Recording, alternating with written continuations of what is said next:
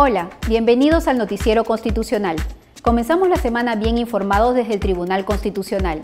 A continuación les presentamos los titulares para la presente edición. Tribunal Constitucional y Poder Judicial impulsarán expediente digital. Magistrados explican sentencias sobre normas de terrorismo. Sala Primera sesionará en audiencia pública. El Tribunal Constitucional y el Poder Judicial impulsarán el expediente digital para disminuir la carga procesal, señaló el presidente del TC, Francisco Morales, luego de hacer una visita protocolar al titular del Poder Judicial. Veamos las imágenes. El presidente del Tribunal Constitucional, Francisco Morales Arabia, realizó una visita protocolar al titular del Poder Judicial, Javier Arevalo Vela, en la sede del Palacio de Justicia. En la reunión abordaron temas sobre colaboración interinstitucional, así como del expediente digital para disminuir la carga procesal y hacer más célere la administración de justicia. El Poder Judicial es la columna vertebral de la juridicidad en el Perú, del Estado constitucional y del Estado de Derecho. Si bien es cierto, el Tribunal Constitucional tiene un papel de intérprete supremo de la Constitución, el trabajo conjunto es fundamental. Y eso es lo que representa mi visita aquí. Los magistrados del Tribunal Constitucional explicaron los alcances de la sentencia que emitieron sobre normas del terrorismo. Veamos sus declaraciones. La vicepresidenta del Tribunal Constitucional, Luz Pacheco Serga, señaló que los magistrados le tienen lealtad a la Constitución, porque son guardianes de la Constitución y, por tanto, de los derechos fundamentales de la persona. Dijo que ha sido una decisión muy difícil, por lo que significó el terrorismo. La Constitución dice claramente, después de reconocer el derecho a la vida, es el primer derecho que nos reconocen, el segundo es la igualdad ante la ley. También señala la Constitución que se pueden dar leyes especiales en razón de la distinta naturaleza de las cosas, pero no por la diferencia de las personas. Entonces, ¿qué encontramos? Que se había prohibido la postulación a cargos públicos, ingresar a la universidad, trabajar para el Estado, a personas que habían cometido delitos de terrorismo y ya habían sido rehabilitadas.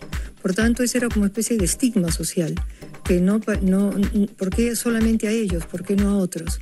O sea, no es la solución dar leyes discriminatorias. Por su parte, el magistrado Gustavo Gutiérrez Tixe dijo que hay un error conceptual, porque las personas tienen que estar rehabilitadas y eso significa haber cumplido su condena y haber pagado el íntegro de la reparación civil. Agregó que son estándares que están dentro del sistema internacional, que más bien lo que han hecho es prever que no sufra una condena como Estado y que al final los tribunales internacionales terminen cuestionando la legislación que a todas luces es arbitraria. En este caso hay un error conceptual.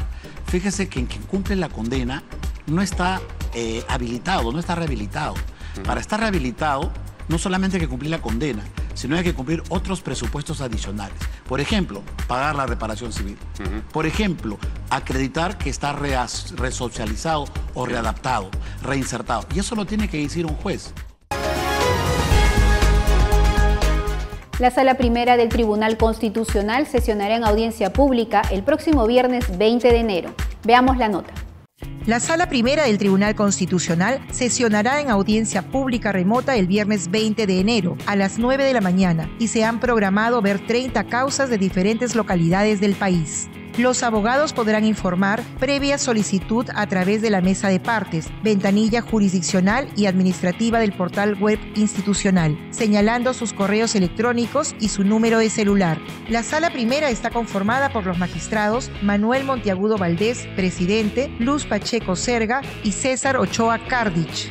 La transmisión de la audiencia será mediante nuestro canal digital Tribunal Constitucional TV y redes sociales.